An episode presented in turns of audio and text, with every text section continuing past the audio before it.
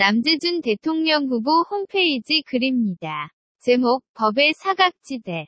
작성자, 디아로님. 한국에는 법의 사각지대가 몇 군데 있는데 그중 대표적인 곳이 검찰과 국회입니다. 이곳에 법을 비추는 것은 매우 위험한 일인 것 같습니다.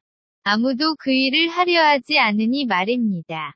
사각지대를 없애야 할 사명을 지고 있는 언론은 아예 다른 곳만 바라보고 있고 국정원이나 기무사는 복지부동 중인 것 같습니다. 깜깜해서 도무지 보이지 않는 그곳에서 무슨 일이 벌어지고 있는지 조금씩 소문이 퍼지고 있습니다. 마치 더럽고 불쾌한 악취처럼 조금씩 퍼지더니 지금은 한국에 가득합니다. 코를 막아도 악취를 막기 어렵고 메스껍고 구역질이 납니다. 검찰이 법을 어기고 위원이 위법을 입법하고 있고 반역자나 번법자의 뒤를 봐주고 조종하고 있고 간첩이라는 소문도 있습니다.